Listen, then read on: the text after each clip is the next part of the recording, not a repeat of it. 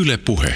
Oli se jotenkin todella upea kokemus, että vaikka tässä on niin kuin ikääkin on ja vuonna 1987 ekan kerran ollut jäämatkalla ja monta kertaa Arktikassa, niin kyllä oli varmasti kaikkein niin kuin makein, upein, upein kenttämatka ihan sen tulosten takia, mutta myös sen kokemuksen takia. Hyvin, hyvin erikoinen ja hyvin laaja, laaja pitkä, pitkä matka.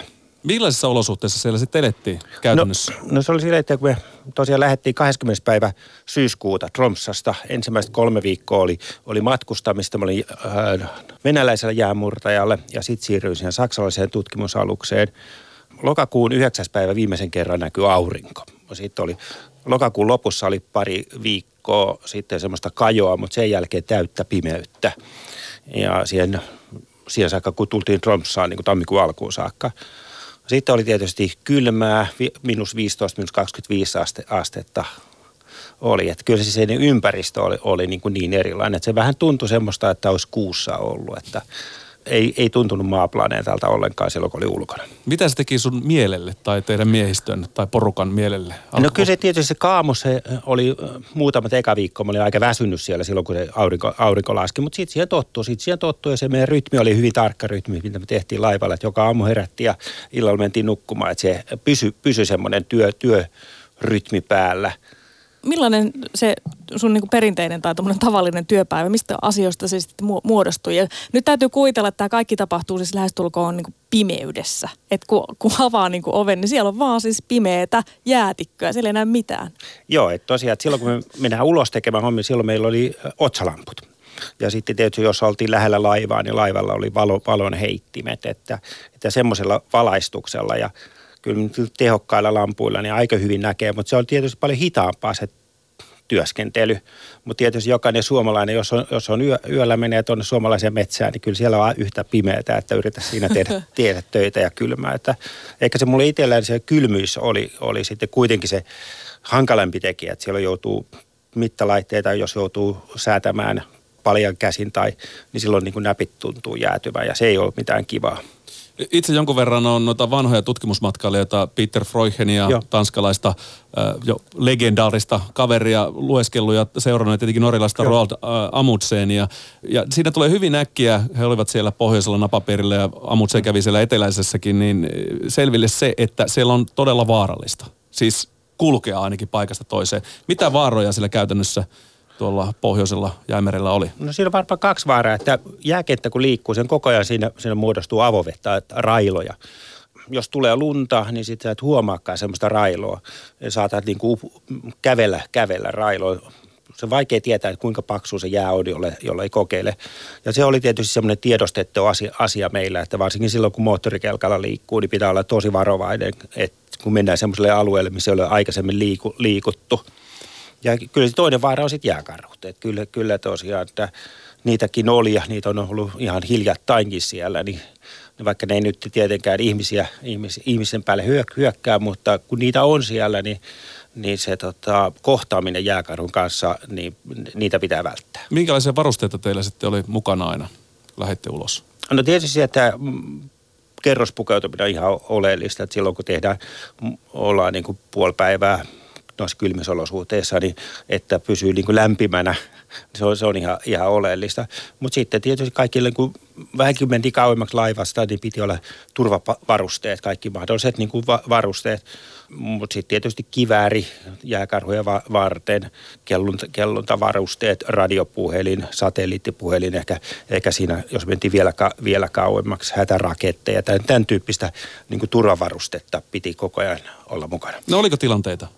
Kyllä joo, kyllä. Niin ja oli silloin, jos me oltiin jää, jääkentällä, niin meitä oli varmaan parikymmentäkin tutkijaa jään leirillä aikana ulkona. Ja silloin tuli esimerkiksi yksi karhu tuli sinne, sinne, sinne ja jouduttiin sitten evakuoimaan kaikki, kaikki porukka porukka sisälle laivaa ja sitten tota, niin ja muutama henkilö jäi niin kuin vaan vartioon tai hätistämään sitä karhua pois. No sitä ei ole tuo ampumaan heti ensin Ei, ei, ei, että se on niin tosiaan, se on jääkarhujen valtakunta, että me väistetään. Että se on niin kuin aina, monta kertaa aika usein jääkarhuja pystyttiin näkemään jo laivalta. Siellä oli semmoinen äh, infrapunakamera, jo, joka niin tosiaan pystyy erottamaan jo aika kaukaa semmoisen pisteen, että nyt oli tulee pisteen. Monta kertaa pystyttiin jo näkemään sieltä Brygalta, että nyt on jääkarhu lähestymässä, että kaikki tulee sisään tai kukaan ei mene ulos. Ja sitten katsottiin, että missä se liikkuu. Oliko teillä jotain erityisselvitymistaitovalmennusta tai jotain esimerkiksi opettelitte ampumaan jotain hätäraketteja tai jotain joo, tällaista? Joo, että kyllä se tosiaan tämä niin jääkarhuase, että sen, jokainen, joka, joka kantaa siellä asetta, niin piti käydä koulutus ja, ja siitä mäkin kävin Saksassa sitten semmoisen niin koulutuksen, että se on niin se turvalli, turvallisuuskurssi.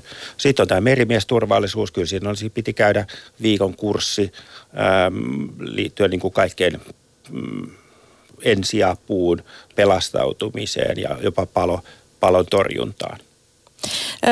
Jari Haapala, sä vietit myös joulun tuolla jäätikön mm. pimeydessä, niin millainen juhlatutkimus aluksessa vietettiin? Oli kuitenkin aika kansainvälinen porukka. Joo, se täytyy sanoa, että se oli kyllä harvinaisen tylsä joulu. Tai siis, eikä sen ikimuistoinen kyllä, mutta me oltiin silloin, me, me tuli takaisin sieltä, mä olin venäläisellä murtajalla Dranitsinilla, ja venäläiset ei vietä joulua ollenkaan. Ja se oli sitten aikamoinen pettymys, kun me ajateltiin, että, että jouluna olisi jotain erikoista ruokaa, mutta se oli ihan sitä samanlaista keittoa, mitä on aikaisemminkin ollut. Mutta tietysti me tutkijat itse järjestettiin juhlat, että siitä me tietysti oltiin pukeuduttu vähän, vähän paremmin ja, ja matkanjohtaja oli pyytänyt jokaista tuomaan pari lahjaa. Meillä on joulupukki siellä ja siellä oli sitten aina löytyy tutkijaporukasta niin kuin musiikkitaitoisia, että se oli hyvä, hyvä konserttia ja, ja sitten tietysti katsottiin jotain filmejä – ja Eihän se viete... niin tylsältä kuulosta no, Joo, joo erilainen, eri, erilainen joulu. Kavereiden kanssa hyvä joulu, että voisin mm. niinkin ajatella. Mutta itselle tietysti jouluun liittyy ruoka ja, ja mm. semmoinen niin syöminen. Et saunassa mä pääsin käy, käymään. Pääsitkö pukiksi? Öö, en, en päässyt. Mua kysyttiin pukiksi. Mä olin kasvattanut parran, pitkän parran niin sitä, niin sitä ennen. Sitten kun mä vanha mies, niin se on jo ihan valkoinen. Mutta tota, en mä sitten ruvennut pukiksi. Ylepuhe aamun vieras. Puheen aamun vieraana tänään Ilmatieteen laitoksen tutkimusprofessori Jari Haapala. Otetaan vähän perusasioita haltuun. Mikä on tämä mosaik? Keitä siinä on taustalla ja keitä siinä on mukana? Ilman ilmaston lämpenemistä Arktikassa mosaikkia ei olisi. Mosaikki on aloitettu suunnittelemaan noin kymmenen vuotta sitten. meillä on ollut useampia kampanjoita jäämerellä, mutta tota, sitten on niin se tiedeyhteisö selkeästi näki, että meidän pitää ymmärtää kokonaisuus. Meidän pitää ymmärtää se, että miten, mikä on merijään muutosten vaikutus ilmakehään, mereen, kokonaan aineisten kiertoon ja ekosysteemiin. Automaattisilla mittalaitteilla me saadaan paljon havaintoja, satelliitilla saadaan paljon havaintoja, mutta on paljon semmoisia puutteita, mitä ei voida tehdä mitään muuta kuin mitata kentällä paikan päällä. Ja tosiaan tiedettiin kuitenkin sitä, että mitä haastava tämä laite, tämän tyyppinen mit, mittauskampanja on, niin sitä varten kesti kymmenen vuotta suunnitella. Ja siinä oli, monta, se oli kansainvälinen niin tutkija, jos lähti niin kuin ihan niin kuin ruohonjuuritasolta se suunnittelu. Sitten saatiin niin kuin mahdollista, että niin kuin isot maat alkoi tekemään. Siinä oli Saksa ja Amerikka oli ne ensimmäiset isot maat. Ja, ja kun ne alkoi ne laittoi heidän niin kuin hynttyyt yhteen ja rahoitukset yhteen, niin sitten alkoi muut, muut maat tulla mukaan. Silloin tietysti Venäjä oli alusta saakka vahvasti mukana. Kiina on ollut iso, iso, iso tekijä kanssa, kanssa alusta saakka. Meidän naapurimaa Ruotsi on ollut vahvasti mukana, Norja. Ja Suomi myöskin. Joo, kyllä me sitten Suomikin lopulta, että me, ollaan, me ei olla sillä tavalla, että kun nämä isot maat on niin kuin pistänyt, niillä on niin kuin tutkimuslaivoja siellä mukana ja esimerkiksi ruotsalainen murtaja Uuden on siellä. Suomalaiset on tullut enemmänkin sitten vain niin kuin ihan tutkijoina mukaan. Me ollaan saanut rahoitusta siihen, että me pystytään osallistumaan siihen tutkimukseen ja tuodaan laitteita sinne. sinne meillä on oma ekspertiisi. Meitä on kutsuttu siihen, siihen hankkeeseen tuomaan se meidän oma, oma asiantuntemus. Miksi tämä Mosaik on niin merkittävä ja historiallinen tutkimushanke? Varmaan merkittävästi tulee siitä poikkitieteellisyydestä. Te pystytään ensimmäistä kertaa tehdään samanaikaisia mittauksia ilmakehästä, merestä, merijäästä ja kaikista niin kuin biologiasta ja fysiikasta, biokemiasta. Ja voidaan nähdä niitä vuorovaikutuksia, että miten se koko systeemi toi, toimii. Että se on, se on semmoinen niin merkittävä uusi asia. Kuinka herkästä ekosysteemistä on kyse, kun mennään näille napa-alueille? Kyllä se on, jos mä ajatellaan, että kun meriä itsessään, se on niin kuin, se on vähän niin kuin samanlainen niin kuin elinympäristö kuin suot ja metsät. Ja moni, moni, monet lajit on, on riippuvaisia siitä. Sitten taas monille lajille se on este. Ne ei voi, voi mennä sinne, se on rajoittava tekijä. Ja nyt, että merijäämuutokset on ollut niin merkittäviä, niin se sitten muuttaa se koko ekosysteemi kaikki tietää tietysti, miten jääkarhut on riippuvaisia siitä, mutta se on vain yksi, yksi laji. Me, meillä on paljon kalalajeja, jotka, jotka on levittäytyneet arkilla. Me ollaan nähty selkeästi, että kaikki niin kuin tämmöiset atlanttiset lajit, ja esimerkiksi vaikka, mm, mikä tämä on, miekkavalas, niin ne on levittäytynyt pohjoisemmaksi, koska jäätä on vähemmän. Ja tota, sit Eli on tulee vähän niin kuin vieraslajena tähän joo, ekosysteemiin. La, laajentaa, laajentaa reviiriä ja sitten ne arktiset lajit, niin ne on sitten kärsi, kärsi, kärsimässä siellä. Sitten on tietysti, mitä hirmu vähän tiedetään siitä, että mikä se jää itsessä. Jäässähän itsessäänkin on ihan, siellä on bakteereita, siinä on leviä, jotka ruokkii sitä eliö, eliöyhteisöä, pohjayhteisöä. Sitä tunnetaan hyvin vähän, mikä sen merkitys on sitten sillä, että, koska se tulee poistumaan sieltä. Että ei tiedetä sitten oikeasti, mitä se tulee vaikuttamaan siihen koko koko eliöyhteisöön. No miten sä Jari Haapala nyt näet, kun on valtava kilpailu tonne napajäätikölle sen suhteen, että siellä on paljon erilaisia raaka-aineita, öljyä ja maakaasua ja ties mitä sieltä nyt mm. pystytäänkään pumppaamaan, niin miten sä suhtaudut siihen, että nyt on monet maat, USA, Venäjä Kiina, hamuilemassa sinne sitten omien tarkoitusperiensä kanssa? No se on tietysti aika luonnollista, että kaikki nähdään, että meri on resurssi.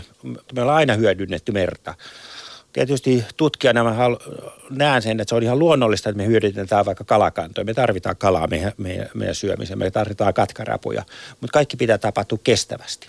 Ja nyt tietysti, että jos ei tapahtuisi mitään muutosta, me voitaisiin ajatella, että me voidaan niin kuin hyödyntää luon, luonnon varoja. Mutta me eletään tällä hetkellä semmoisessa muutoksessa, niin kuin me pitää ymmärtää, että mitä tulevaisuudessa tulee tapahtuu, jotta me voitaisiin hyödyntää niitä luonnonvaroja kestävästi. Jari Haapala sanoit, että ilman ilmaston lämpenemistä niin ei olisi tätä Mosaic-hanketta. Ja on myös sanottu, että nämä arktiset, arktiset alueet on ilmastonmuutoksen keskiössä. Niin mitä, mitä sillä tarkoitetaan? Se tarkoittaa sitä, että jos me katsotaan niin kuin globaalisti, että kuinka paljon maapallo on lämmennyt, ja sitten me katsotaan alueellisesti, pohjoinen alue, arktinen alue on lämmennyt kaksi jopa kolme kertaa enemmän kuin globaali keskimäärin. Se, on niin kuin, se tulee kaikista, ja kaikista datoista tulee esiin, että arktinen alue on lämmennyt enemmän. Se tulee myös meidän kaikista arvioista silloin, kun tarkastellaan niin ilmastoskenaarioista. Kaikki skenaariot näyttää sen, että arktinen alue tulee tulevaisuudessa lämmistä enemmän ja enemmän. Se johtuu siitä, että siellä on monia positiivisia palautekytkintöjä. Niin kun jäätä vähenee, niin silloin se albedo lisääntyy, se absorboi enemmän säteilyä. Mutta siellä on monia, monia muita tekijöitä. Anteeksi, mikä albedo? Albedo, se on heijastuskyky. Puhdas lumi, se heijastaa 90 prosenttia auringon säteilystä.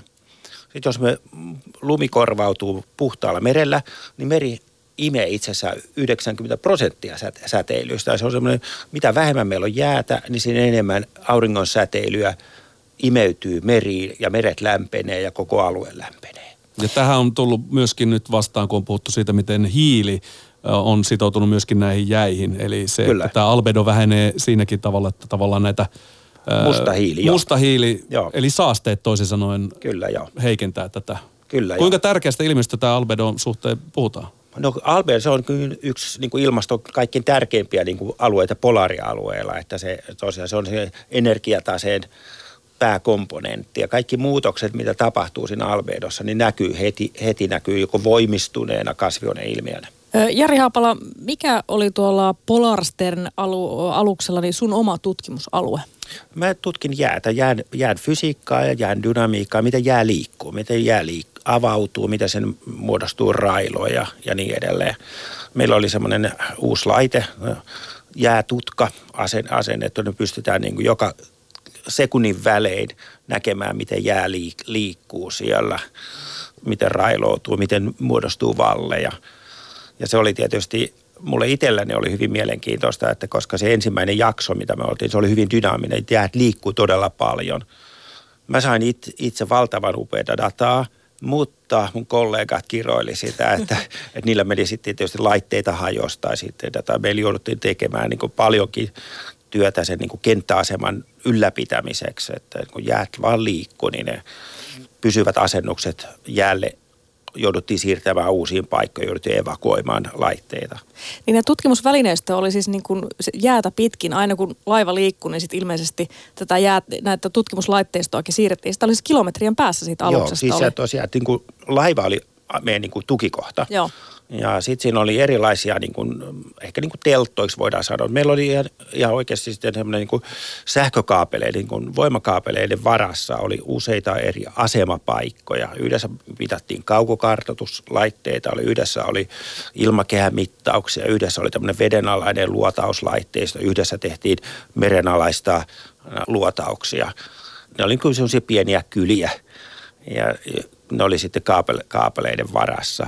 Ja sitten jos jäät liikkuu, niin nämä, nämä kaapelit, se oli se suuri ongelma, että meidän tietoliikennekaapelit ja sähkökaapelit niin, niin hautautui esimerkiksi vallien alle tai sitten siirtyi niin kauaksi, että me jouduttiin sitten kokonaan tekemään uutta infraa sinne. Siellä ei vissiin paljon wifiä eikä 4G-yhteyttä ollut. Ei, ei, ei. Kaikki ei. oli ihan käytännössä siis piuhojen päässä kaapeleita Joo. käytettiin. Joo, tietysti jo radio, radio on niin monia laitteita, joissa oli niin radiolinkki, eli että ne lähetti omaa tietoonsa radiolinkillä, mutta tosiaan oli paljon sitten laitteita, jotka mit, niin kuin se frekvenssi, millä ne mittaa dataa, on niin suuri, niin ne piti olla sitten tosiaan kaapelin päässä. Mutta tämähän on tällainen ikiaikainen... Äh, arktisten alueiden tutkijoiden juttu, että ajetaan se laiva, aikoinaan oli purjelaiva, joka mm. täräytettiin sinne jäihin ja odotettiin, että jäät lähtee viemään eteenpäin. Muun muassa Roald Amundsen tutki tätä pohjoista kauppaväylää mahdollisesti sieltä niin kuin Pohjois-Siperian kautta tänne mm. Tyynelle merelle. Ja hän vietti siis yli kolme ja puoli vuotta jotain tämmöisiä aikoja siellä. Kuinka nopeasti tämä jää liikuttaa laivaa? Joo, to, joo tosiaan se, se, se Nansenin purjehdu Fram-laivalla 1896. Me lähetettiin suunnilleen samasta paikasta ja Fram ajelehti kolmen vuoden ajan. Se kesti kolme vuotta, kun se ajelehti ja nyt me otaksuttavasti ajelehtitaan vain vuoden verran. Missä tämä nopeus nyt No, tämä on yksi, yksi, yksi esimerkki siitä, miten jäämeri on muuttunut. Se aikanaan oli paljon paksumpaa. Se oli, se oli lähes kuin manner. Liik, jäät liikkuu hita, hitaasti samaan suuntaan kuin nytkin, mutta hitaammin. Nyt jää ohuempaa. Se rikkoutuu enemmän. Tuulet saa liikuttaa sitä nopeammin. Mikä vaikutus esimerkiksi tällä on laajemmin ekosysteemiseen, että jäät liikkuu nopeammin? No se on yksi, yksi indikaattori sitä, että siitä muutoksesta – että jos jäät liikkuu hitaammin, niin ne ei kasva talven aikana niin paksuiksi. Nämä kaikki tutkimustieto, mitä tuolla Polarsterin lähetän koko Mosaik-hankkeessa ö, ollaan tehty ja vielä tullaan saamaan kuluvan vuoden aikana, niin mitä tällä kaikilla tiedolla tehdään? Me pyritään ymmärtämään paremmin. Että ymmärtäminen ei riitä. Eikä me niin fyysikkona yritän parantaa sitä fysikaalista kuvausta, niitä lainalaisuuksia, miten näitä asioita kuvataan numerisissa malleissa. Mosaik-tulokset viedään ilmastomalleihin. Ilmastomalleilla voidaan sitten arvioida, miten tulevaisuudessa jäämeri tulee muuttumaan seuraavan niin kuin 20-50 vuoden kuluttua. Tämä tieto on ilmeisesti kaikkien saatavilla tulevaisuudessa. Kai, joo, se on niin kuin per, pää, pääperiaate, että jo nyt suuri osa, tai nyt suuri osa, on aika paljon datasta on, on reaaliaikaista kaikkien saatavilla – mutta vuoden sen jälkeen, kun Mosek loppuu, niin vuoden päästä kaikki datat on kaikkien tutkijoiden saatavilla. Miten Jari Haapala, kun tutkit jäätä ja lunta ja nyt on Etelä-Suomi täysin jäätön ja lumeton ja pohjoisessa ollaan jonkinlaisten lumiennätystenkin Joo. äärellä yli metri lunta mitattu jo tuolla Sodankylässä ja niin poispäin, niin minkälaiselta sun mielestä näyttää tulevaisuus? Onko tämä sitä, mihin meidän tulee tottua jatkossa ja mitä lumitutkija ja jäätutkija tästä on mieltä? Valitettavasti, että on tämä kurja, onhan tämä tosi kurja, kurja olosta. Kyllä mäkin haaveilin siellä polasteilla, että mä pääsen niin kuin jäälle pilkkimään ja laittaa verkot jään alle, mutta eihän tässä ole niin mitään, mitään mahdollisuutta. Mutta valitettavasti meidän tämä kehityskulku, mitä me ollaan nähty viimeisen 20 vuoden aikana, niin tämän tyyppisiä talvia meille tulee tulevaisuudessa olemaan. Meillä joskus tulee olemaan vähän ankarampia talvia, me saattaa tulla kunnon lumitalvia, mutta yhä useammin meille tulee mustia talvia. Yle puhe. Jari Haapala, sä oot nyt palannut tuolta tämän kuun alussa tänne tota Suomen kamaralle mm. Mosaik-hankkeen sieltä meriosuudelta, niin miltä tämä arki Suomessa nyt on maistunut? paluu niin kuin oravan pyörää voisi vois sanoa, että oli se niin helppoa. Se, se niin elämä sen laivalla, se on vähän niin kuin olisi armeijassa tai jollain leirillä. Että mun itse tarvitse tehdä mitään sen eteen, että ei tarvitse laittaa ruokaa, ei tarvitse viedä lapsia harrastuksiin, ei, ta, ei tarvitse tosiaan muuta kuin huolehti itsestä ja saa keskittyä omaan työhön. Niin se on kauhean helppoa elämää. Ja, Saat tehdä töitä rauhassa. Niin, se oli, se, oli, se oli ehkä mulle itselläni, ja sitten tietysti oma työ, mulla on normaali työ ilmatieteen laitoksella hyvin kiireinen, niin sain keskittyä, sitten pääsin niin kuin vähän niin kuin vaikka pitkästä aikaa olla tutkijana. Että oli, se oli jollain tavalla vähän kuin sabat, sapatti kolme ja puoli kuukautta mulle.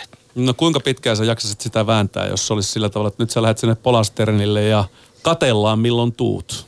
No Miltä varma, se kuulostaisi? Me, oli, tätä keskustelua käytiin siellä la, laivalla ja tosiaan hyvin monelle e, ensimmäinen tilaisuus, että oli, oli pit, pitkä reissu.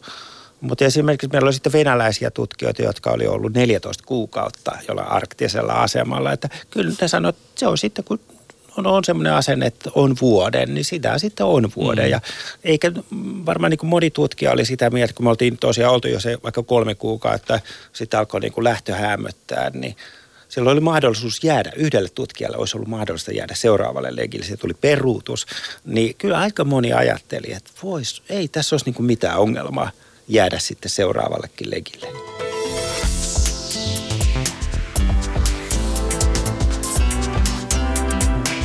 Yle Puhe.